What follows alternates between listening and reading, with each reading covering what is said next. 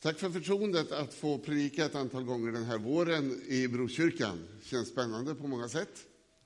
Och jag har också fått privilegiet att få introducera det tema som kommer att sträcka sig fram till april månad. Det blir några olika perspektiv givetvis på växande församling.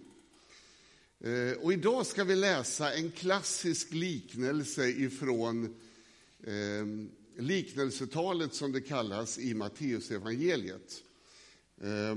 Och vi ska reflektera lite grann kring både liknelsen som sådan och de här fyra perspektiven på människans hjärta och människans hjärteåker.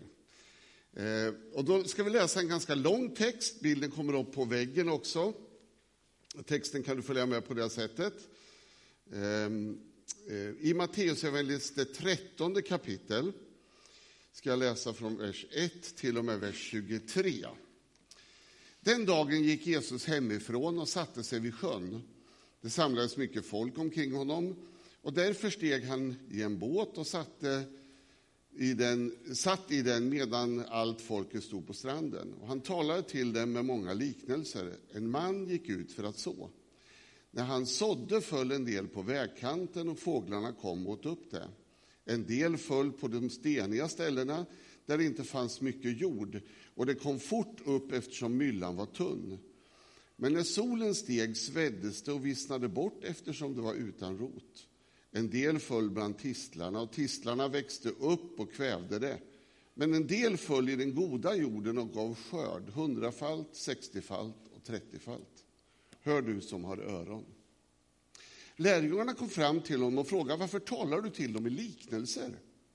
Han svarade dem, ni har fått gåvan att lära känna himmelrikets hemligheter, men det har inte de andra. Ty den som har, han ska få, och det är överflöd. Men den som inte har, från honom tas också det han har. Därför talar jag till dem i liknelser, ty fast de ser, ser de inte, och fast de hör, hör de inte och förstår inte. Så uppfylls Jesajas profetia på dem. Ni ska höra med era öron men ingenting förstå, se med era ögon men ingenting uppfatta. Till detta folks hjärtan är förstockat. De är tröga att höra med sina öron. De tillsluter sina ögon så att de inte kan se med sina ögon eller höra med sina öron. Eller förstå i sitt hjärta och omvända sig och bli botad av mig. Men saliga er, era ögon som ser och era öron som hör. Sannerligen många profeter och rättfärdiga hade längtat efter att få se det ni ser, men fick inte se det. Höra det ni hör, men fick inte höra det. Så hör då vad som menas med liknelsen om mannen som sådde. Var gång någon hör ordet om riket utan att förstå, kommer den onde att snappa bort det som har blivit sått i hans hjärta. Det är sådden på vägkanten. Sådden på de steniga ställena, det är den som hör ordet och genast tar emot det med glädje men inte har något rotfäste inom sig utan är flyktig. Blir det lidande och förföljelse för ordets skull kommer han genast på fall. Sådden bland tistlarna, det är det som hör ordet men världsliga bekymmer och rikedomar, domens lockelser kväver ordet så att han inte bär frukt. Men sådden i den goda jorden, det är den som hör ordet och förstår och han bär frukt, 100-falt, 60-falt och 30-falt. Det är ju ganska tacksam, både ett problematiskt perspektiv i den här bibeltexten och det är ett väldigt tacksamt perspektiv. Det tacksamma perspektivet är att vi har en uttolkning av själva liknelsen. Så egentligen kan vi läsa den rakt av, dricka kaffe och gå hem. Men å andra sidan finns det ett stycke invävt i den här liknelsen som ju inte är helt oproblematiskt att förstå. Och det ska vi ägna lite grann tid åt bara. Men jag tänkte så här att först skulle jag med tanke på att Bibeln i allmänhet och Nya testamentet i synnerhet lyfter frågan om hjärtat. Och den här liknelsen handlar om hjärtats åker eller hjärtats förmåga att ta emot och olika typer av brist på mottagande. Och därför tänkte jag börja i hjärtat i mer biologisk mening. Därför det finns på något sätt, det är inte en tillfällighet att Jesus använder bilden av hjärtat. Hjärtat fungerar ju som en pump, och det känner vi ju till. I alla fall vi som känner av det ibland, när det skenar lite eller så här. Va? Det pumpar lite för fort. Och det tryck som uppstår i kärlen, det är ju det som kallas blodtryck. Hjärtat växlar hela tiden mellan att dra ihop sig och slappna av. Och under vila så är det sådär någonstans 60-80 slag. De som är vältränade kanske har lite lägre slag. Hjärtat kan ju pumpa upp emot ett par hundra slag i minuten om det är riktigt ansträngt. Va?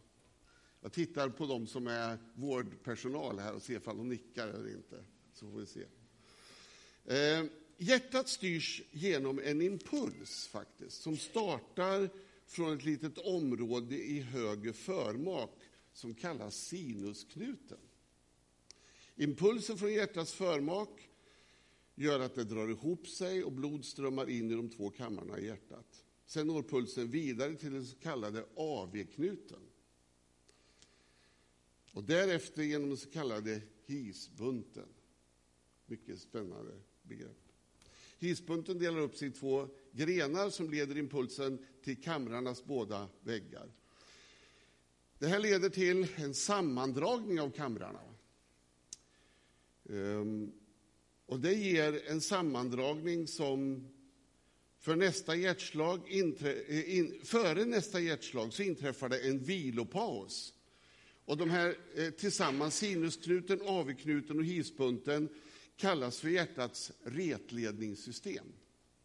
Hjärtat pumpar ut blod i kroppens blodomlopp. Blodomloppet är ett system av blodkärl för transport av bland annat syre, näringsämnen och hormoner. Men man ska också konstatera att blodet för även bort avfallsprodukter som kroppen inte behöver. Till exempel koldioxid. Nu är det inte så att jag har läst någon medicinsk kurs, utan det här har jag läst på Vårdguiden 1177. Vem som helst kan läsa det här och föreläsa om det. Men faktum är att det finns också en biblisk mening utifrån hjärtat. Precis som hjärtat är centrum i biologisk mening i våra liv med dess extremt viktiga funktion, så är i biblisk mening hjärtat personlighetens centrum. Det är därför det finns en rad bibeltexter som exempelvis i saligprisningarna talar om de renhjärtade. Eller så skarpt vidare i Bergspredikan om att där din skatt är kommer också ditt hjärta att vara. Det som går ut ur munnen, säger Jesus i Matteus 16, det kommer från hjärtat, och det är det som gör människan oren, orena tankar och så vidare. Och vidare så säger Paulus att det är hjärtats tro som leder till rättfärdighet och munnens bekännelse som leder till rättning. Guds kärlek är ingjuten i våra hjärtan. Eller det är Gud som utforskar hjärtats innersta tankar. Hjärtat som personlighetens centrum. Det är alltså inte en tillfällighet när Jesus börjar tala om hjärtats åker, utan det finns en koppling mellan det rent biologiska förhållningssättet och frågan om det inre andliga livet i människan.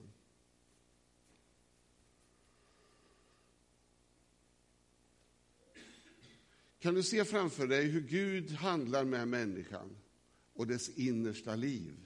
Innersta personlighet. Tankar och förstånd kommer att påverka hela människan när Gud får tag i vårt innersta.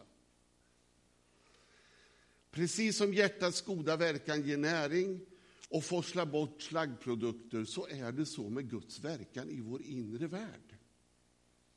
Och det är det den här liknelsen handlar om.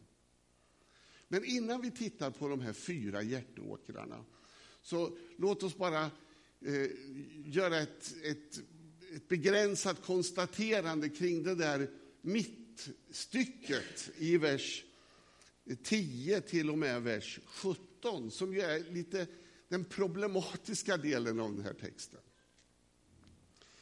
Jesus förklarar syftet med liknelsen. Det kan ju verka lite märkligt att Jesus å ena sidan förklarar för den inre kretsen själva syften, medan människor i allmänhet inte fick den förklarad för sig. Det verkar som att liknelsen hade ett dubbelt syfte, att både öppna människors sinnen och få dem att bli tillslutna enligt den här texten.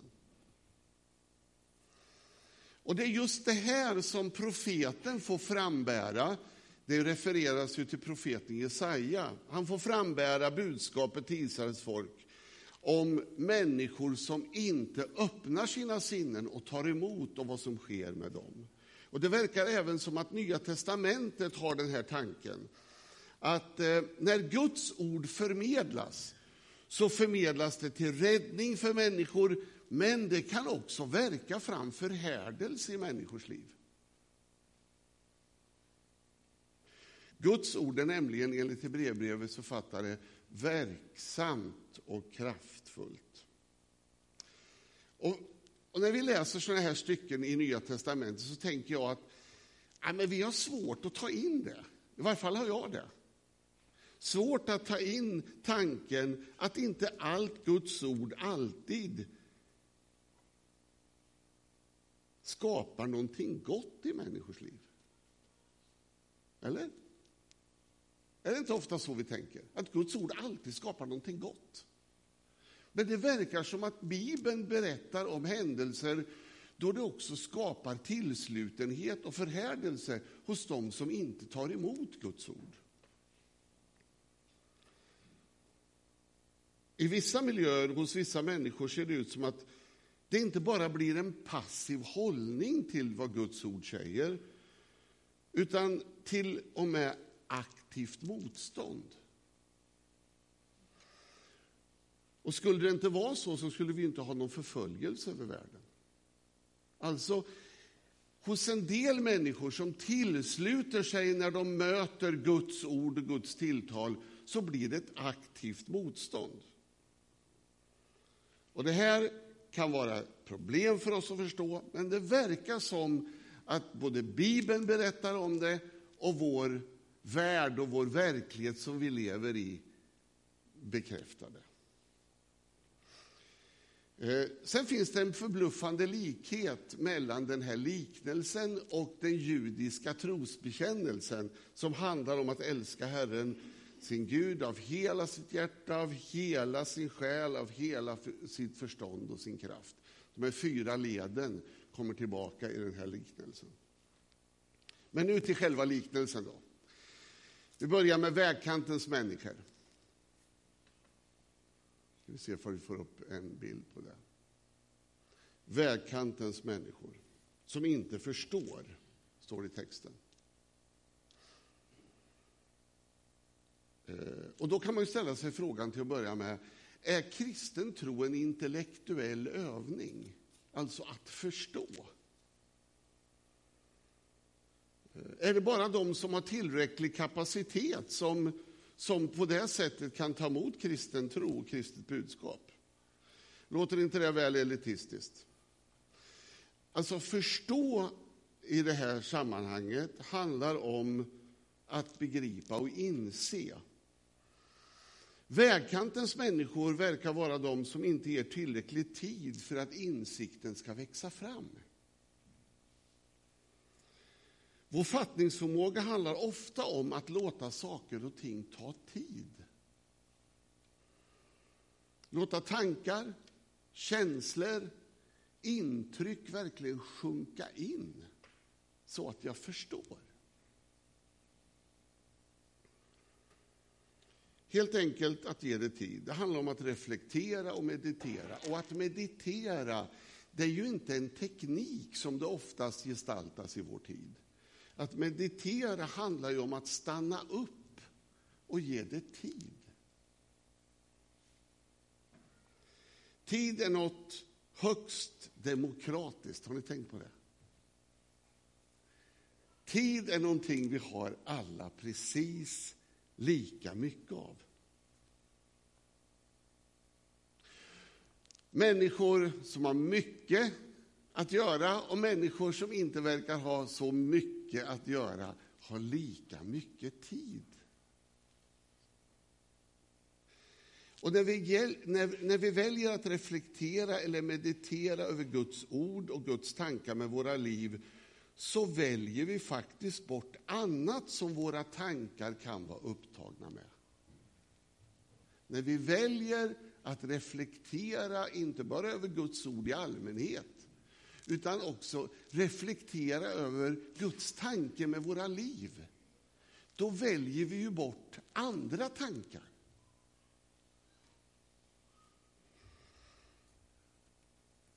Är det någonting som den onde ägnar sig åt mer än någonting annat, så är det att störa oss i vår förmåga att använda tid åt Gud.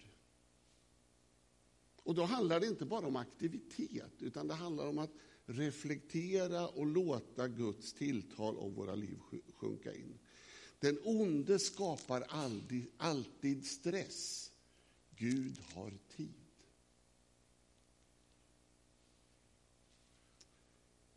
Sådden på de steniga ställena har tydligen med flyktighet att göra, enligt texten. Det är det som hör ordet och genast tar emot det med glädje, men inte har något rotfäste inom sig utan är flyktig.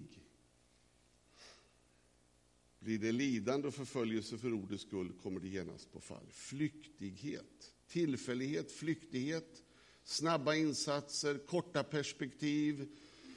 Ja, det är vår tids anda i väldigt stor utsträckning. Att gräva där vi står, ägna sig åt det man är bra på, bli vid sin läst.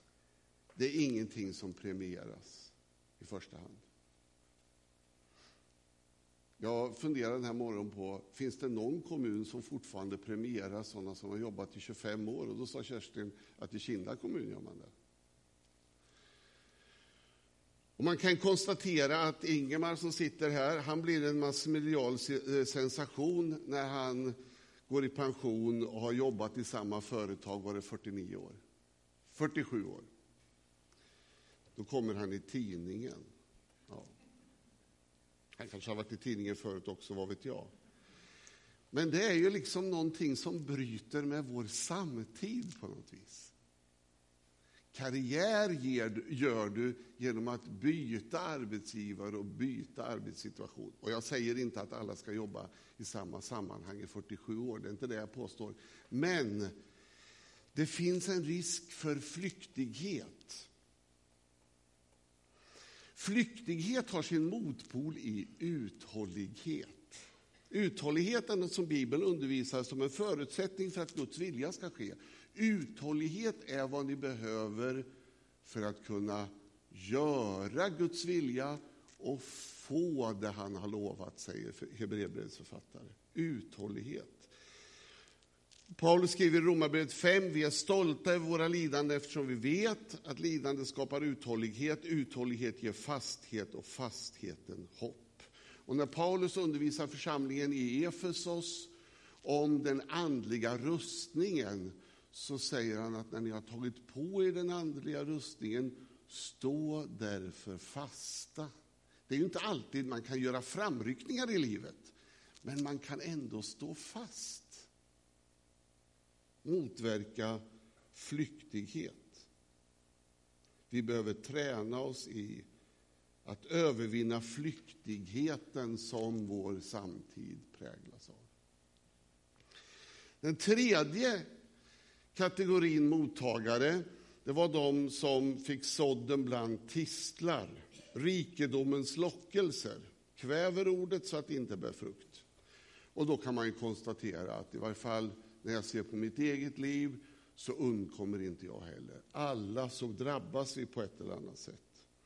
Och när Jesus leds in i frestelsesituationen och djävulen leder honom upp på ett högt berg, så frestas han på de områden mänskligheten har frestats i alla tider.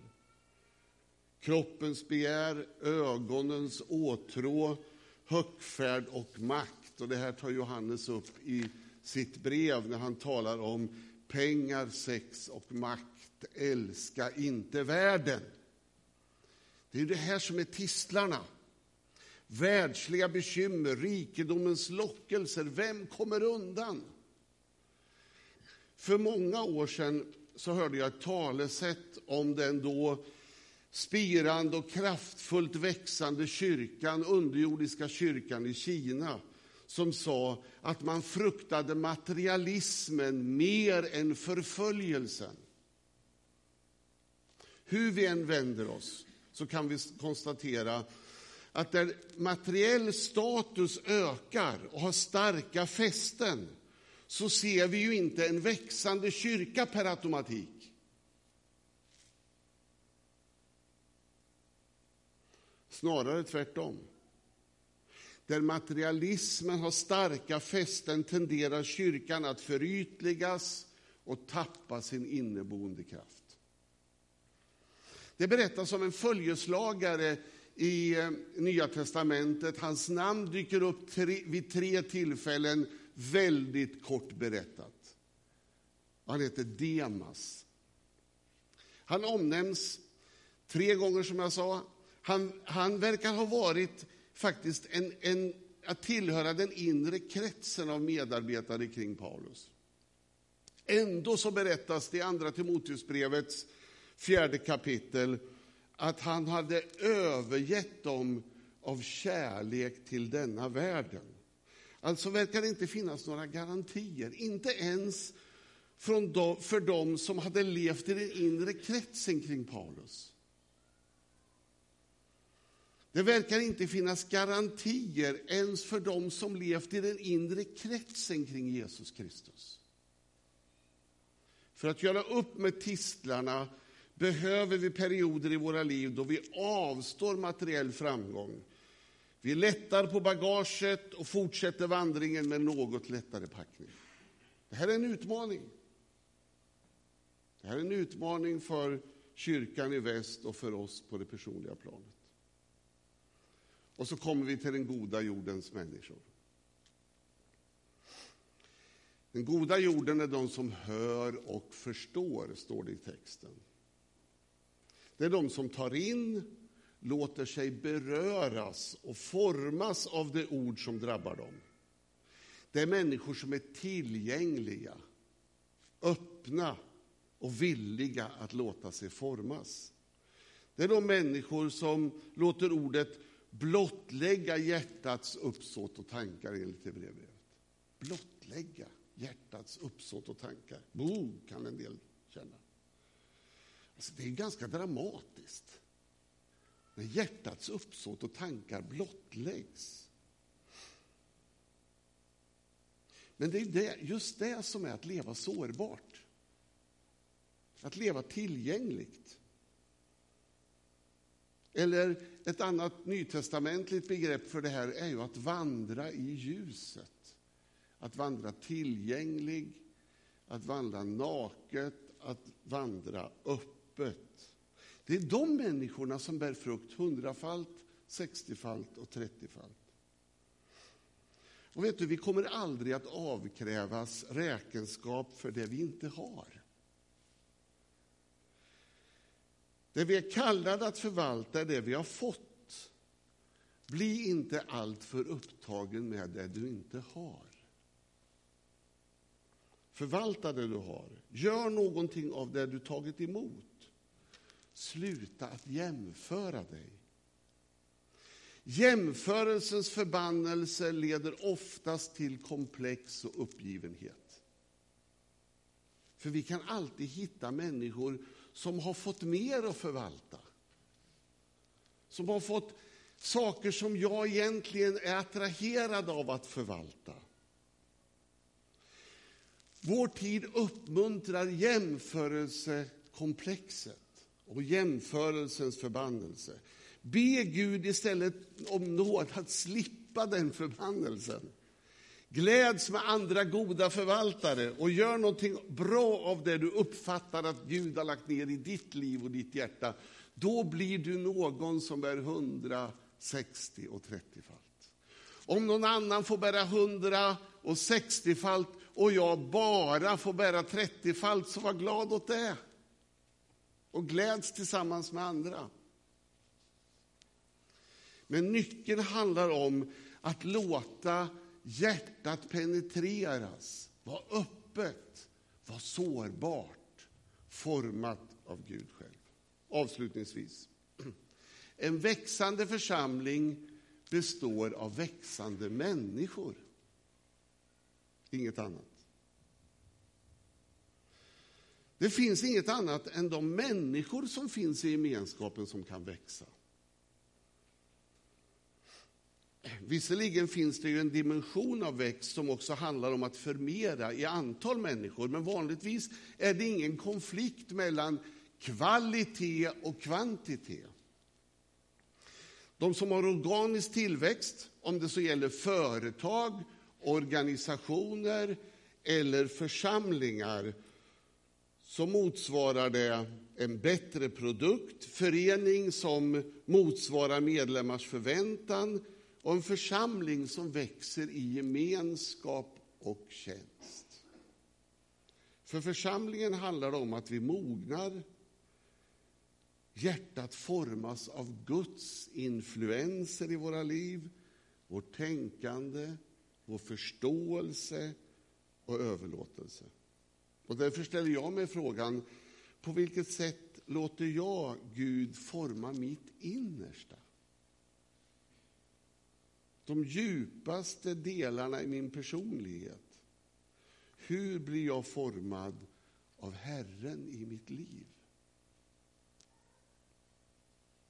Personlighetens centrum, det innersta, vill Gud forma. Och jag tänkte så här idag, att vi skulle, för dig som vill vara med och be tillsammans med mig, en bön som jag har formulerat som alldeles strax nu kommer upp. Jag ber någon mening först, du kan tyst be i ditt hjärta. Jag gör en liten paus på lite olika ställen och du kan be med. Och be om att ditt innersta ska formas. Inte bara dina yttre kanske beteenden eller dina omständigheter ska formas och förändras, utan ditt innersta, din personlighet formad av Gud. Det är det som är växt i en kristen församling. Vi ber. Gud, jag ber att du genom din ande formar mitt liv.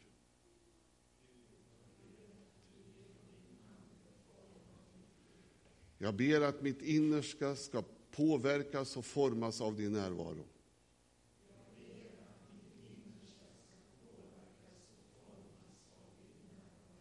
Jag ber att mitt hjärta ska få impulser från dig.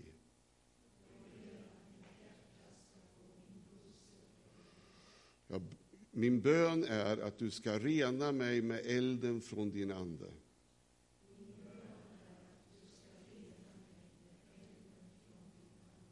Ta bort det som är mitt eget.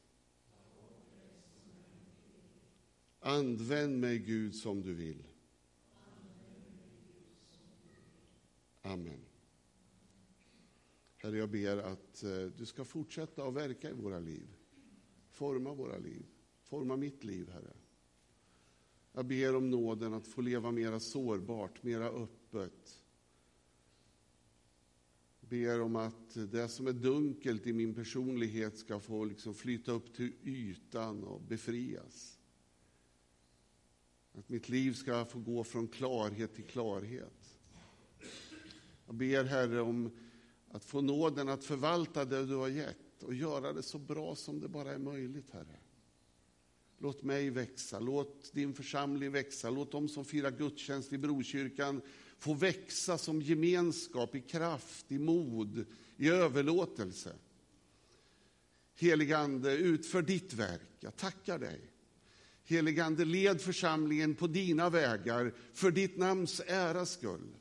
Och vi ber den här dagen att ditt rike ska komma. Att din vilja ska ske i församlingen, genom församlingen här i Rimforsa och i den bygd som den verkar, Herre, som det sker i himlen, ingenting annat. Låt din vilja ske, Herre. Uppenbara din nåd, din barmhärtighet och din kraft i och genom din församling. Vi ber om det i Jesu namn. Amen.